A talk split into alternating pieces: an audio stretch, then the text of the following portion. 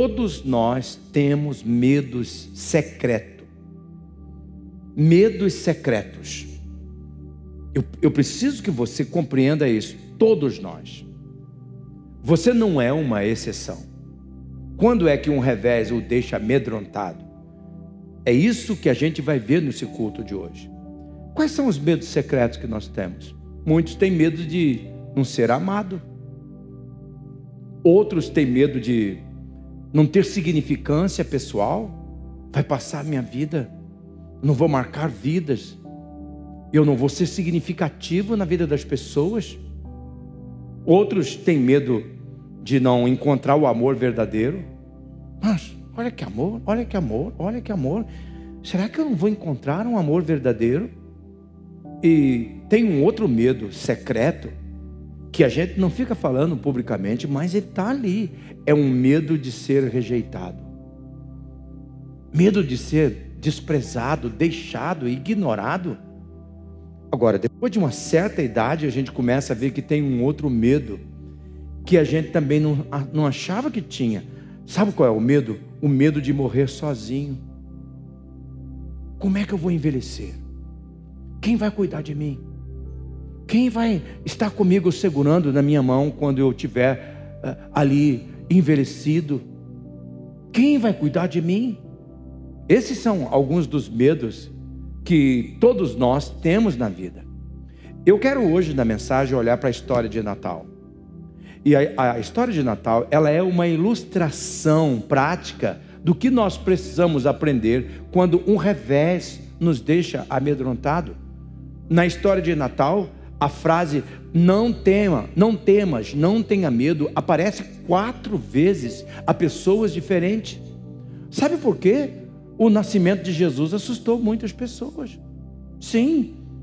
Essa é história, essa história nos revela que todos nós ainda estamos lidando, a gente vai ver hoje, com os mesmos medos que as pessoas lidavam há dois mil anos atrás, são os mesmos medos. Eu não sei o que está amedrontando você hoje, eu não sei o que está gerando ansiedade ou talvez até mesmo ataques de pânico na sua vida, mas eu sei disto.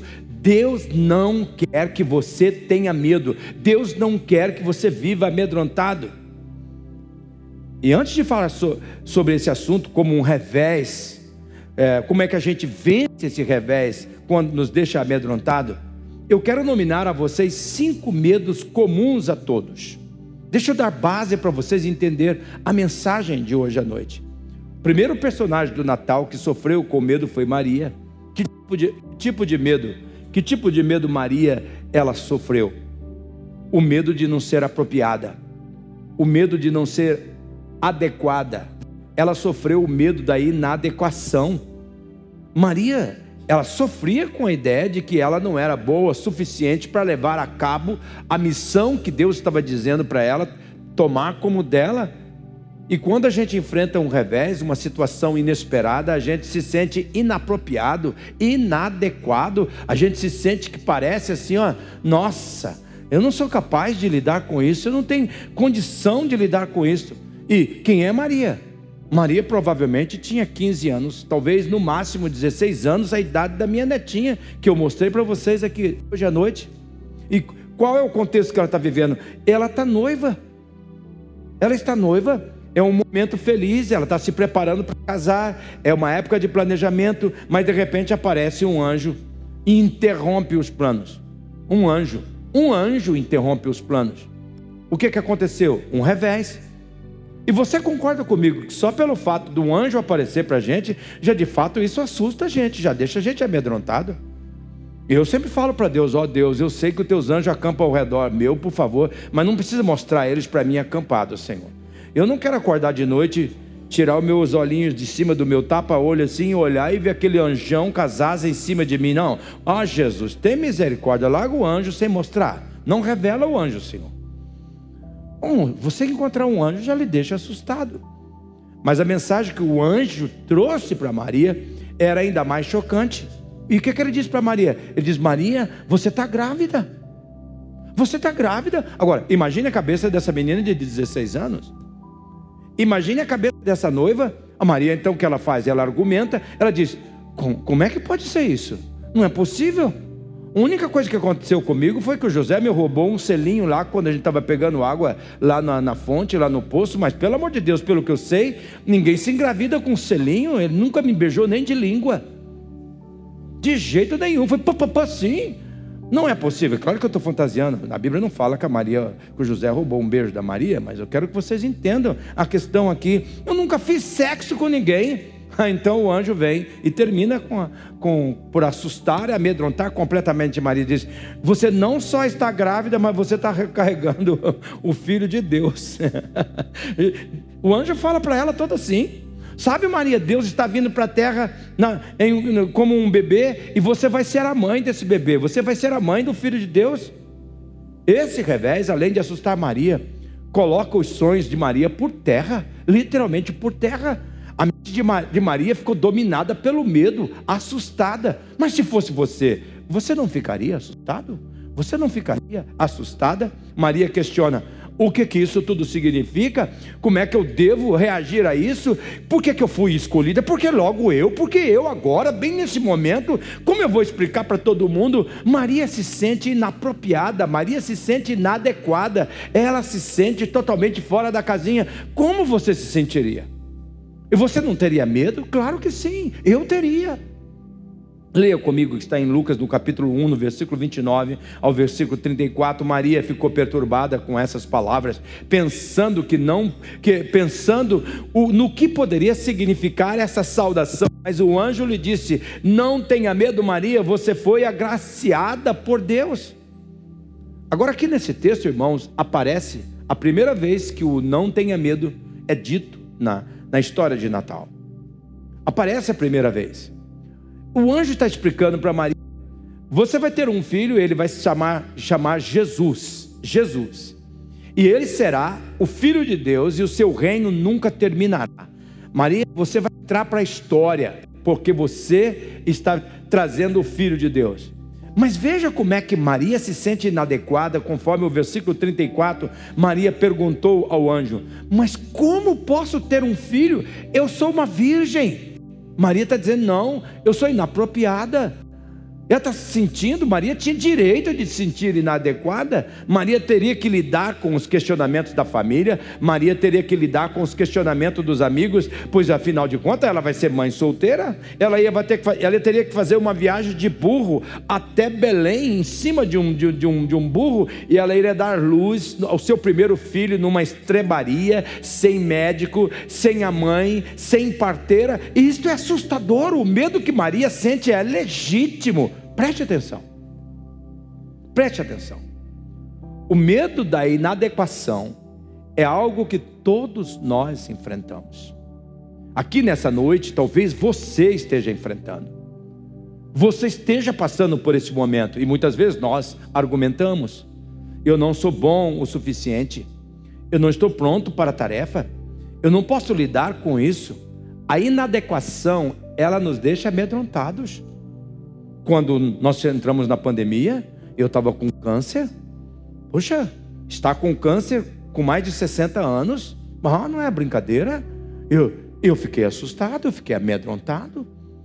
Eu disse: como eu vou, eu vou cumprir a minha vida agora? E o chamado que eu tenho? Como é que vai ser isso, Senhor? Um câncer?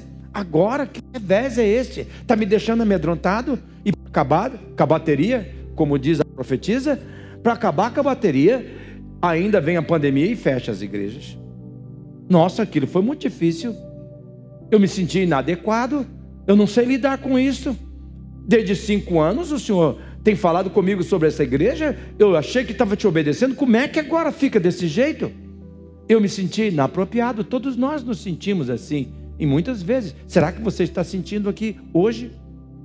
O segundo medo comum que nós passamos é o medo da desaprovação, e agora o José aparece na história. José lutou com um medo diferente, e talvez seja diferente de Maria, mas não talvez diferente do, do seu. Imagine a posição de José. Faz o quadro comigo. A noiva chega para o José e diz assim: Querido, engravidei. Não é, querido, eu cheguei. É eu engravidei. Ela não fala como o Dino lá. Lembra do Dino? Querida, eu cheguei. Não, eu engravidei. E José sabia que ele nunca teve relações com ela. E Maria completa a informação, dá a pancada inteira, dizendo assim: estou grávida do próprio Deus. Pensa.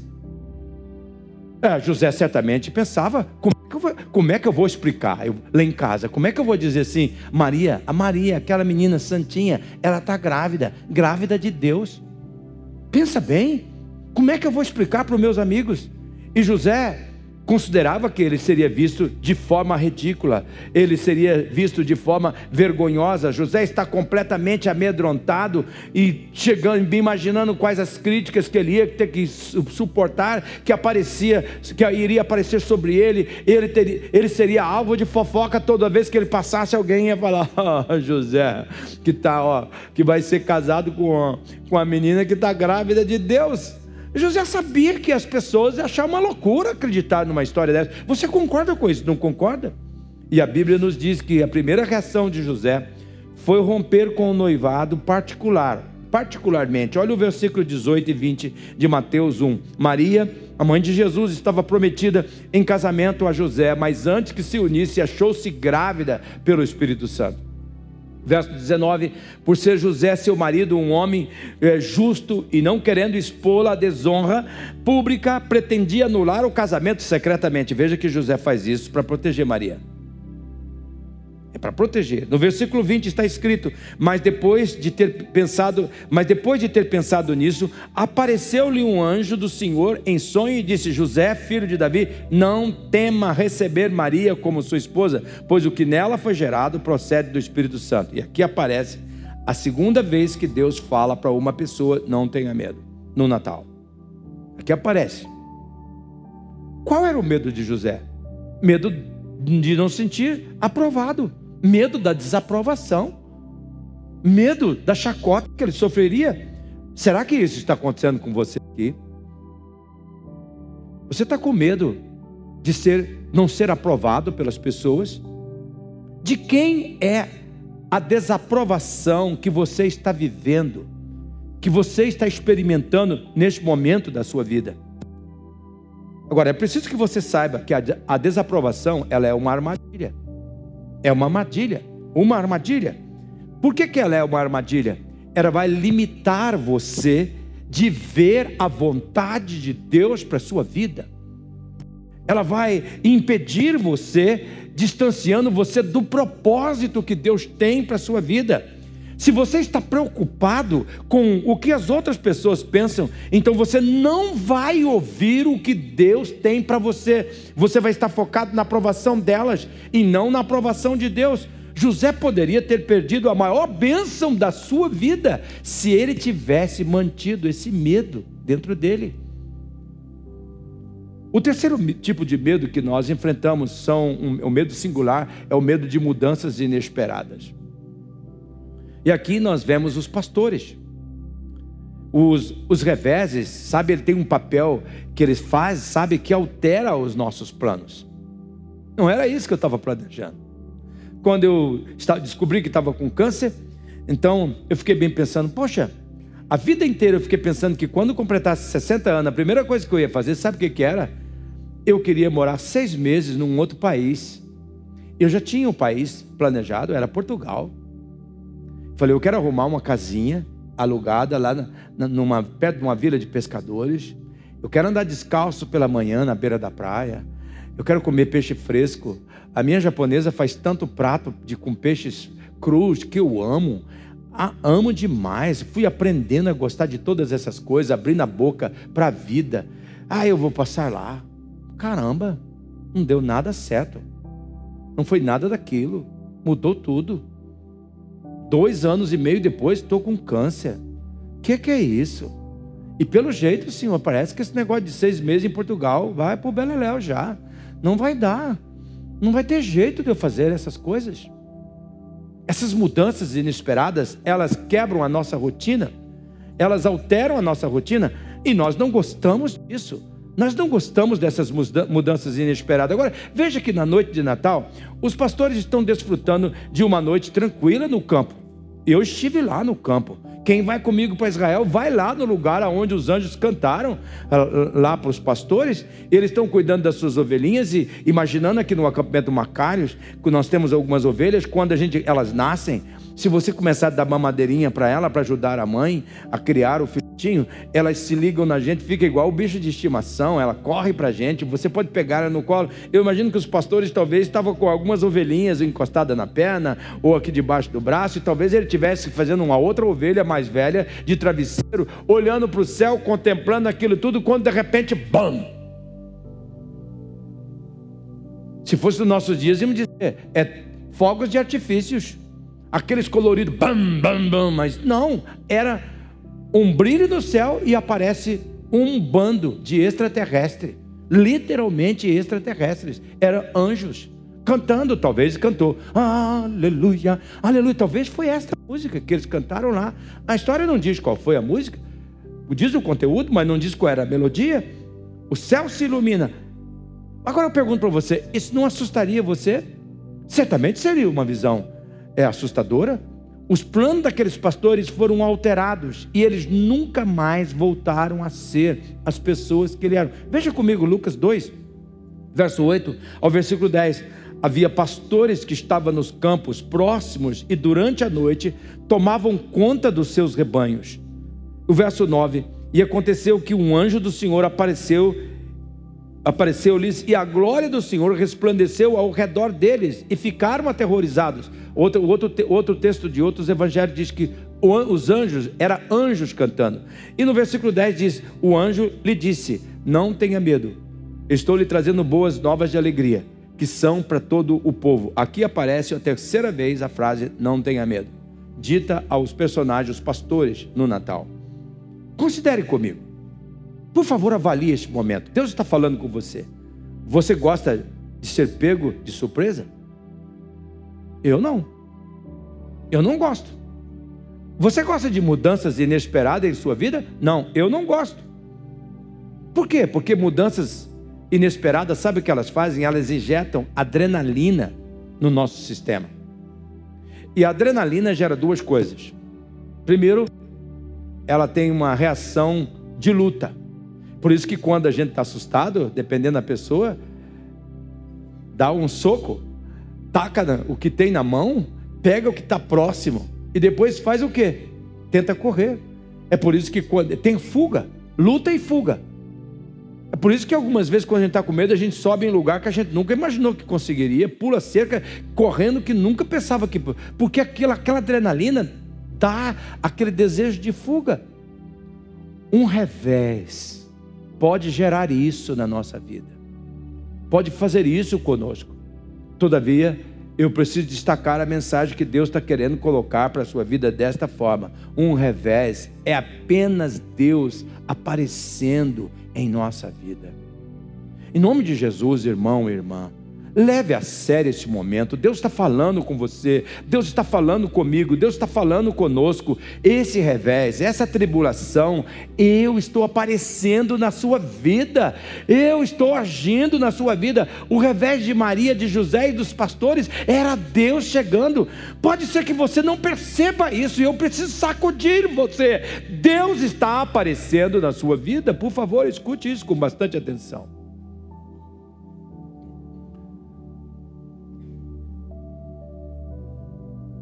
Olhe para esse revés. Como Deus aparecendo na sua história. Eu sei, pode ser assustador. Você está apenas olhando para uma noite estrelada, pronto para adormecer, e de repente Deus aparece. Mudanças inesperadas podem gerar medo. Podem gerar medo. O quarto medo comum é o de perder o controle. E aqui aparece quem? Aparece Herodes. E quem era o Herodes? O Herodes ele era um camarada nomeado pelo Império Romano para governar Israel, para governar os judeus. Mas os judeus detestavam Herodes. Herodes era uma ferramenta do inimigo, tanto que mais tarde ele morreu comido de bicho. Nessa viagem a Israel, nós vamos passar no lugar aonde ele estava lá e ele se achava o Deus e de repente ele morreu comido de bicho, literalmente. E que, sabe o que Herodes era? Herodes, ele era incrivelmente inseguro. Um dia ele estava olhando assim, viu o cunhado dele, esse cara pode tomar o meu lugar. Sabe o que eu vou fazer? Vou mandar matar ele. Mandou matar. E você acha que isso daí talvez é, você vai dizer é um agregado, cunhado? O cara talvez ficava apurriando ele e atrapalhando a vida dele. Ah, tem que a gente tem vontade de matar alguns agregados. Talvez você iria concordar com Herodes, mas não. Sabe o que ele fez mais? Herodes matou a própria mãe. Você pode fazer ideia disso? Matar a própria mãe. Mas se não bastasse matar a, a própria mãe, José, o Herodes, matou as esposas que ele tinha, menos uma. E essa uma que ele não matou, é, ah, cortou aí um pouquinho, né? Essa uma que ele não matou, ela se suicidou, porque ela achou para ela uma desonra ser largado viva. Ela queria ter morrido com as demais para não, não ter. E sabe o que o Herodes fez? Manteve relações sexuais com ela por um tempo, mesmo morta. Ser um homem doido. Mas além de matar as esposas, ele matou também os filhos. Herodes ele vivia com medo de que alguém assumisse o seu lugar e que tirasse o controle dele. E quando Herodes ficou sabendo que os reis magos chegaram dizendo que nasceu o Salvador, o Messias tinha, nascido em Belém, o que, que ele faz? Ele dá uma ordem para matar todas as crianças de dois anos para baixo para matar, porque ele tinha medo que Jesus viesse ocupar o lugar dele e que tirasse o controle da mão dele. Veja Mateus capítulo 2, no versículo 1 ao versículo 3. Depois que Jesus nasceu em Belém da Judéia, nos dias de, do rei Herodes, magos vindo do Oriente chegaram a Jerusalém e perguntaram: Olha a continuação no verso 2: Onde está o recém-nascido rei dos judeus? Vimos a sua estrela no Oriente e viemos adorá-lo. Verso 3: Quando o rei Herodes ouviu isso, ficou perturbado e com ele toda Jerusalém. Herodes tem medo de perder o controle. Herodes se torna um homem perturbado. Eu quero parar aqui para falar isso a você. Se você ficar lutando para manter o incontrolável, você vai se tornar uma mulher perturbada. Você vai se tornar um homem perturbado. Pode ter certeza disso.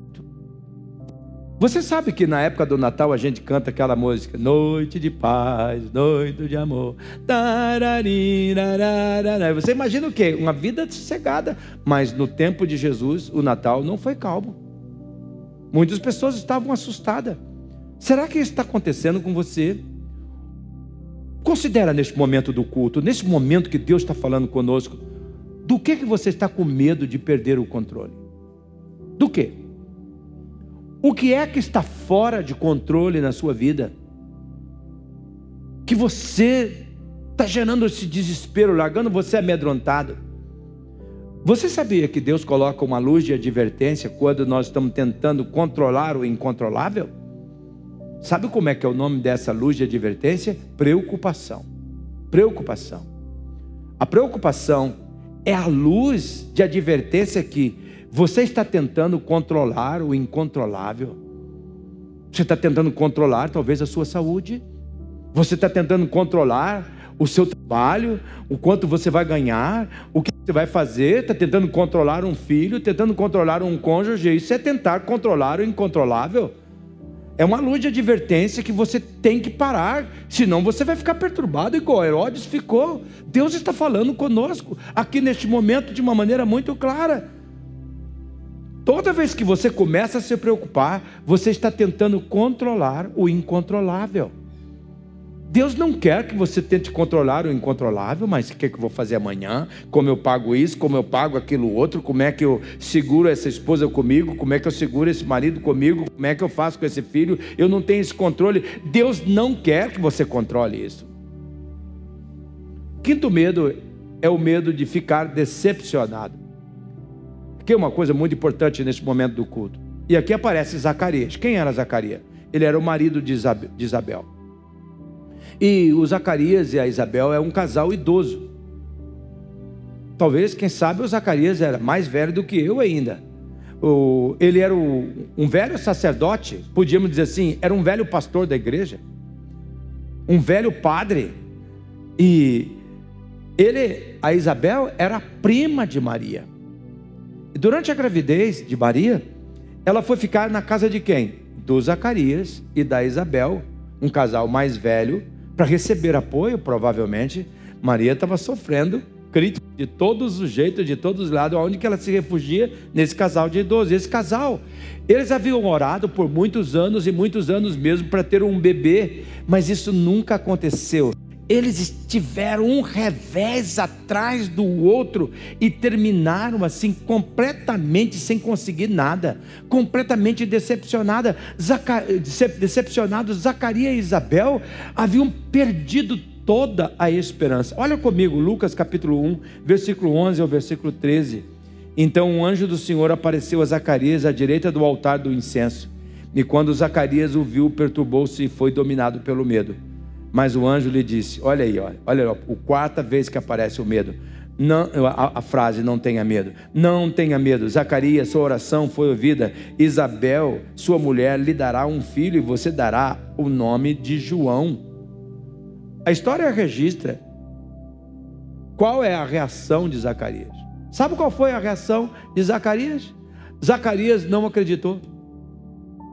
Zacarias duvidou. Zacarias não acreditou por ter medo de ter esperanças. Ele não queria ficar decepcionado. Tantas vezes ele tentou, ele colocou na cabeça que ele tinha, ia ter um menininho para chamar de seu. Eu estava falando para meu filho hoje no almoço que filho é uma escolha, mas neto é uma bênção. Porque filho você escolheu ter, neto você só recebeu.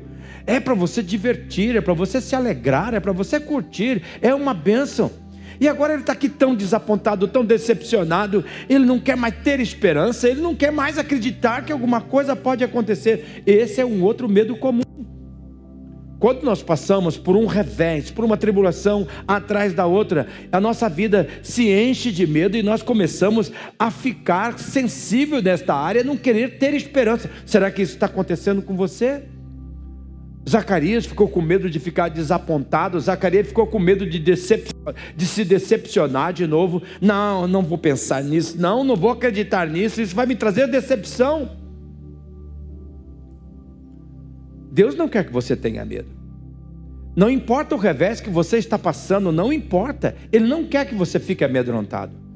Ele não quer que você sofra com medo. Deus lhe trouxe aqui porque tem esta mensagem que Ele quer que você entenda neste momento. Não importa o que você esteja passando, não tenha medo. Não importa. Você tem que dizer para você. Eu comecei a falar. Por isso que saiu o livro Resistência. E eu estava dizendo para mim: não tenha medo, não tenha medo. Sete passos de como que a gente resiste esses momentos. Não tenha medo, não tenha medo, não importa o que esteja passando. O fato é que Deus disse a Zacarias: você finalmente vai ter um filho. E Zacarias se tornou o pai do pregador mais famoso no tempo de Jesus, João Batista. João Batista. O que eu pergunto para você? Quais desse medo tem perturbado você? Deus quer transformar seu revés em avanço. Deus quer tirar você do vazio para a abundância, do medo para a ousadia, mas você vai ter que trocar medo por fé. Vamos dizer juntos? Trocar medo por fé. Vamos lá? Trocar medo por fé. Por isso eu quero dedicar esses minutos finais da minha pregação, mostrando para vocês como é que nós podemos fazer isto. Quero pegar quatro atitudes rápidas que Maria tomou para enfrentar o medo, para enfrentar aquele revés que estava deixando ela totalmente amedrontada. Primeiro, o que, que Maria fez? Maria rendeu-se inteiramente a Deus. É isso que Deus está falando com você. Deus está dizendo neste momento: renda-se a mim. Se você quer reduzir os seus medos, se você quer botar um ponto final de ficar escravo da ansiedade, do pânico, você tem que entregar-se a Deus completamente cada dia, de novo, todos os dias. Como nós vimos no nosso DNA desse ano, tudo começa com rendição. Tudo começa com entrega, tudo começa de você se colocar no altar. Foi assim que Maria superou o seu medo de se sentir inadequada, inapropriada. Maria fez uma oração de rendição e colocou tudo que ela não entendia nas mãos de Deus e confiou nele completamente. Olha o que Deus diz aqui. Leia Lucas capítulo 1, no versículo 38. Maria disse: Eu sou a serva do Senhor Olha que frase. E eu estou pronto a fazer tudo quanto for necessário. Que aconteça tudo o que o Senhor me disse. Olha, o que, que Maria está fazendo? Rendendo a Deus, se entregando a Deus. Deixa eu perguntar, você já fez isto? Você já fez isto? Você já declarou a Deus que você está disposto a aceitar o que Ele quiser para a sua vida? O que o Senhor quiser. Ó oh, Senhor, o que o Senhor mandar, eu aceito. Se você não fez esta oração, agora mesmo eu peço a você que você aí sussurre no seu coração, que você que você diga para Deus: Deus está te ouvindo, e Ele está dizendo para você: olha, se renda a mim, renda-se a Ele, sussurre a Ele, eu me entrego a Ti. Agora, a incredulidade vai dizer para você: não, mas você já fez essa entrega e depois você desentregou. Você colocou no altar e tomou de volta. Preste atenção. Quando Deus lhe manda fazer algo, coordena você fazer, Ele equipa você. Ele equipa você. Se você disser assim a Deus de todo o coração, eu estou disposto a fazer o que o Senhor me mandar fazer. Eu estou disposto a aceitar aquilo que vem das tuas mãos. Sabe o que, que Deus vai fazer? A primeira coisa que Ele vai fazer vai colocar habilidade para você fazer essa entrega. E sabe mais o que Ele vai fazer? Ele vai colocar confiança no seu coração por Ele, para que você viva este momento plenamente e aqui, essa é uma hora especial da pregação, porque eu vou ler com você um dos textos mais fantásticos que está na Bíblia, que é o, texto de Jó, no capítulo 11, no versículo 13 ao versículo 18. E esse texto vai fazer sentido para a sua vida, e você no final anote ele, para que você medite durante essa semana. Esse texto fala, como nós vemos no versículo 3, qual é o segredo de uma vida tranquila e sem temor diante de Deus. Começa assim: faça um propósito em seu coração de render-se e obedecer a Deus. É isso que Maria faz. Olha o versículo 14. Ore sinceramente a Deus e deixe de lado todos os seus pecados e injustiças. Então você poderá aparecer diante de Deus de cabeça erguida. Você não vai andar assim, ó, cabeça baixa, arrastando o pé. Você vai estar de cabeça erguida, com atitude, que coisa linda. Olha o versículo 16: os seus sofrimentos ficarão para trás como águas passadas, você nunca mais se lembrará deles. Olha o versículo 17: a sua vida será clara como o meio-dia, as horas que antes eram escuras como a noite se tornarão claras como um dia sem nuvens. E finalmente, olha o versículo 18: você viverá tranquilo e a vida será cheia de esperança. Você dormirá em paz e livre das preocupações. Glória a Deus, aplaudam a palavra do Senhor Jesus. Gente, é demais, é demais, que texto fantástico. Se você está lutando contra a ansiedade, se você está lutando contra a preocupação, o medo por um revés que você está passando, que você teve na sua vida, antes de você levantar pela manhã, a primeira coisa que você tem que fazer é se render a Deus. Você tem que parar na beira da cama, talvez, quem sabe ainda até deitado, e ali deitadinho, antes de levantar, botar o pé fora da cama, você vai dizer: Pai, e eu entrego esse dia. Eu entrego o meu passado, o meu presente e o meu futuro. Hoje de manhã, quando eu fiz isso, foi que veio essa música. O culto hoje vai ser maravilhoso, porque Deus vai derramar o seu poder. E eu fiz a minha afirmação, eu me entreguei a Ele de novamente pela manhã. E tem dia que eu tenho que entregar várias vezes durante o dia.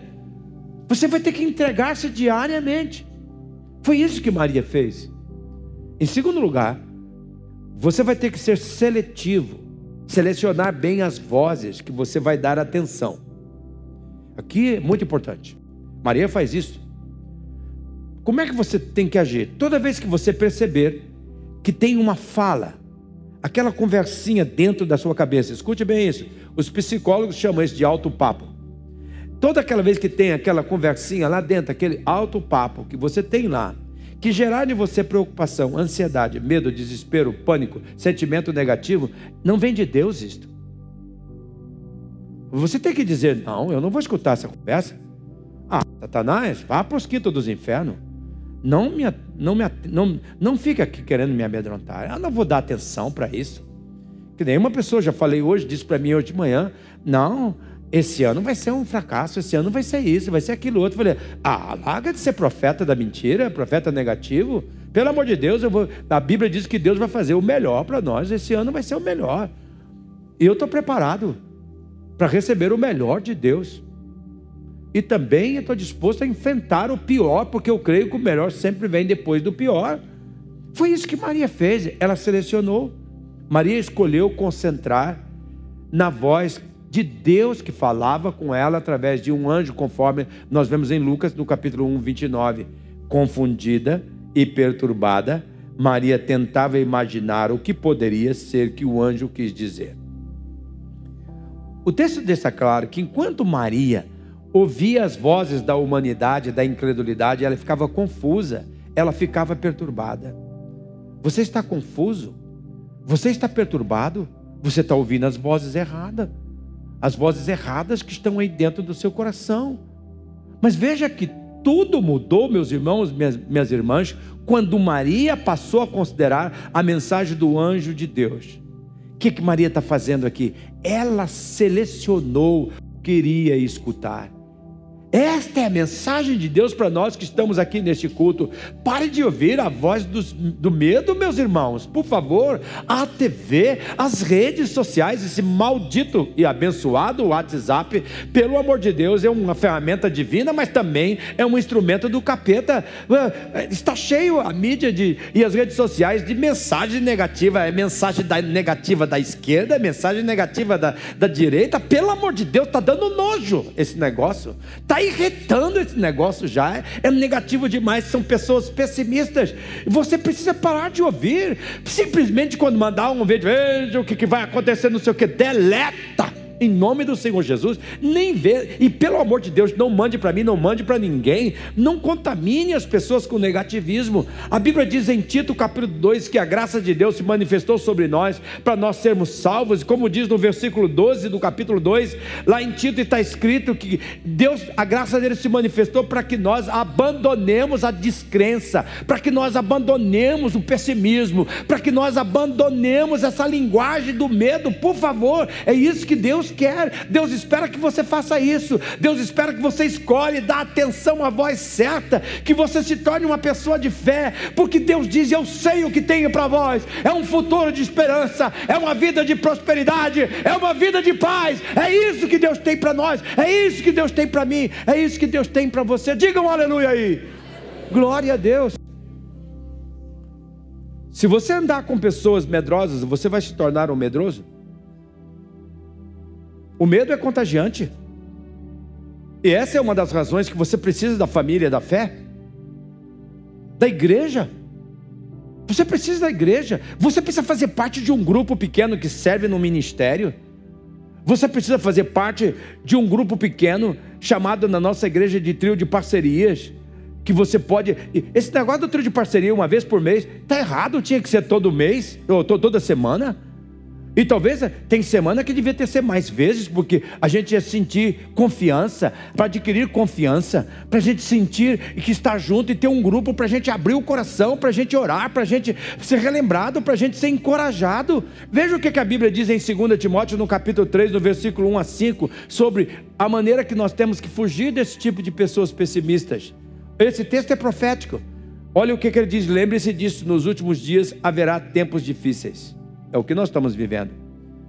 Pois muitos serão egoístas, avarentos, orgulhosos, vaidosos, xingadores, ingratos, desobedientes aos seus pais e não terão respeito pela religião. Olha o que está acontecendo nesse dia. É exatamente isso. Olha o verso 3 não terão amor pelos outros, não terão, é, não, não terão é, simpatia pelas pessoas, não, afeição, serão duros, caluniadores, incapazes de se controlar, violentos e inimigos do bem. É só olhar os videozinhos da internet e você vê essas pessoas tão violentas. E no verso 4 diz assim: serão traidores, atrevidos, cheios de orgulho, amarão mais prazer, os prazeres do que Deus.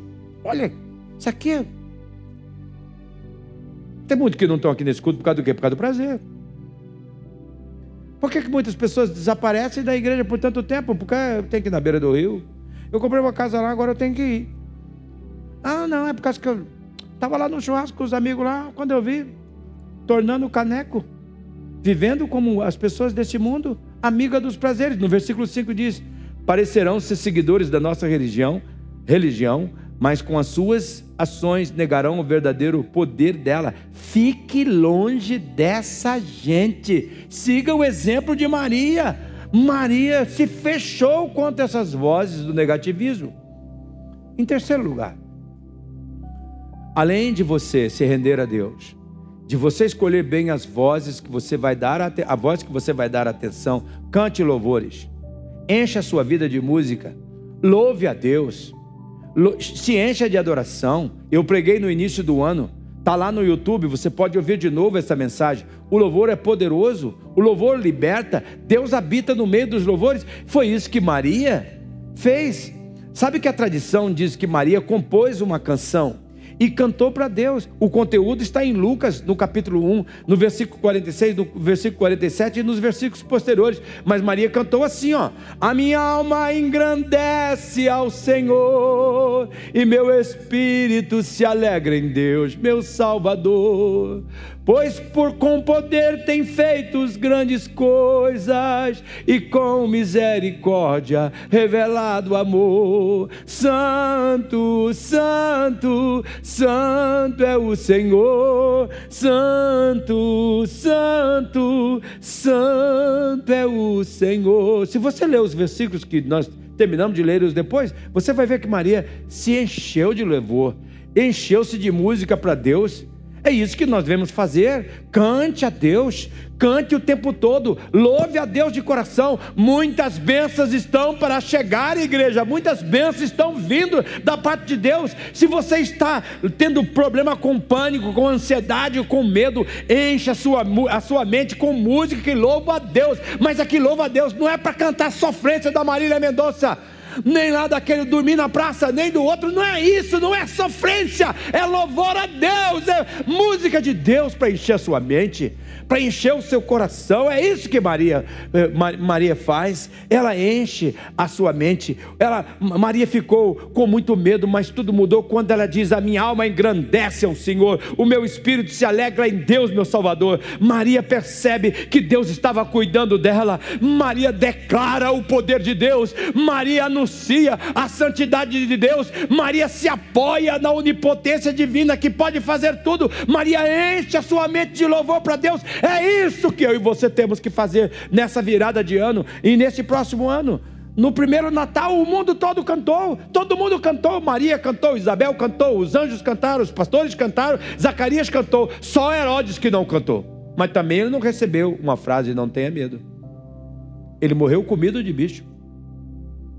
Até inventei uma musiquinha. Herodes morreu comido de bicho, comido de bicho, comido de bicho. Você vai ensaiando essa música, porque nós vamos cantar lá no lugar que foi comido de bicho. Você está tendo um problema com ansiedade e medo. Você precisa preencher sua vida com música. Poxa, começa cantando. Começa cantando. Às vezes, quando eu estou de madrugada, eu canto baixinho.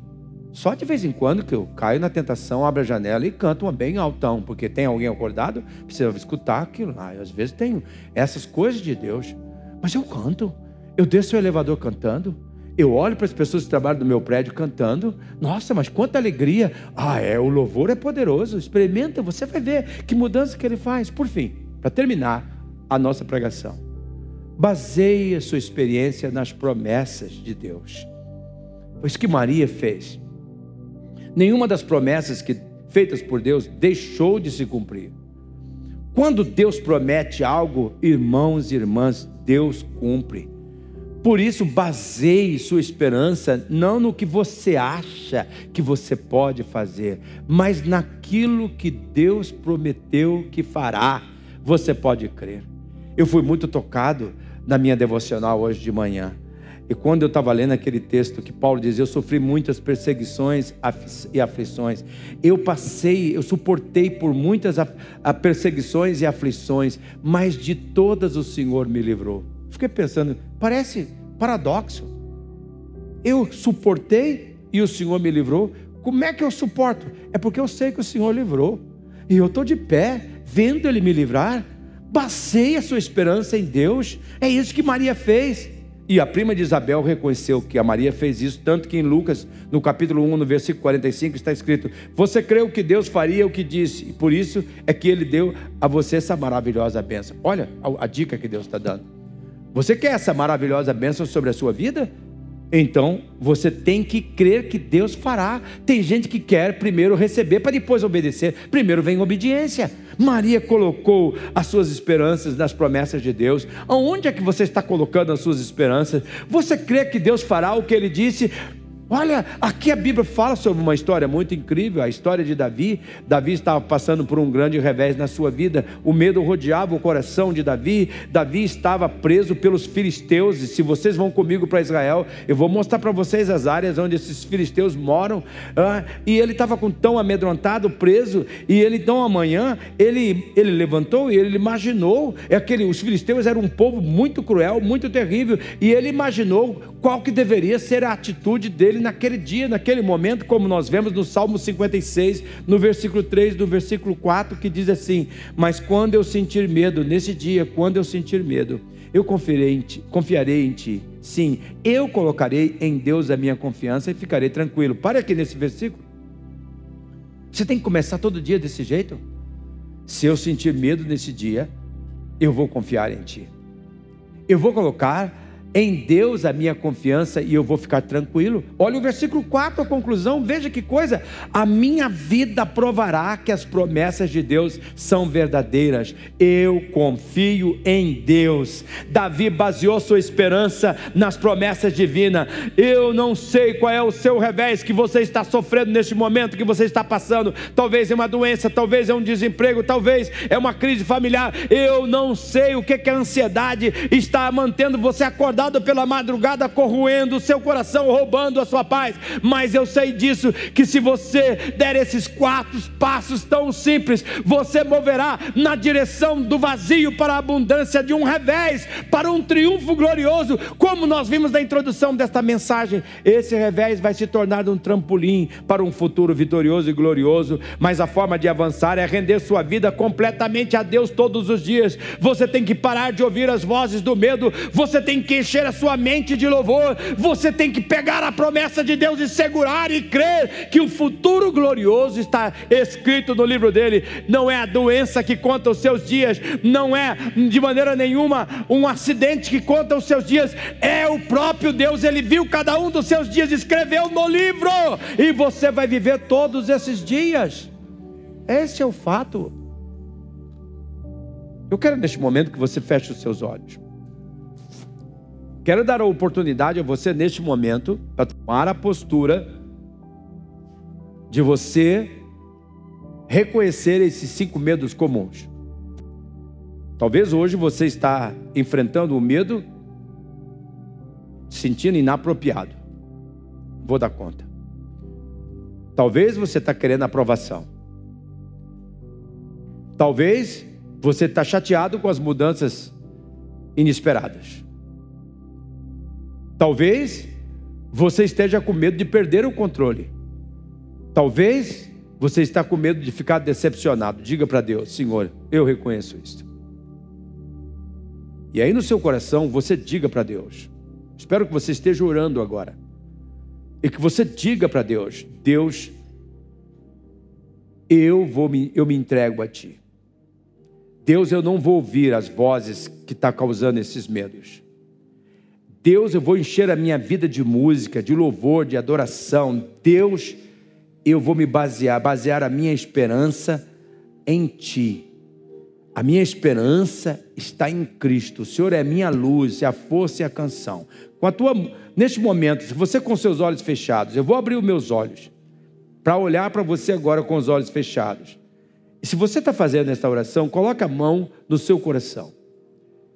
Eu vou orar por você agora.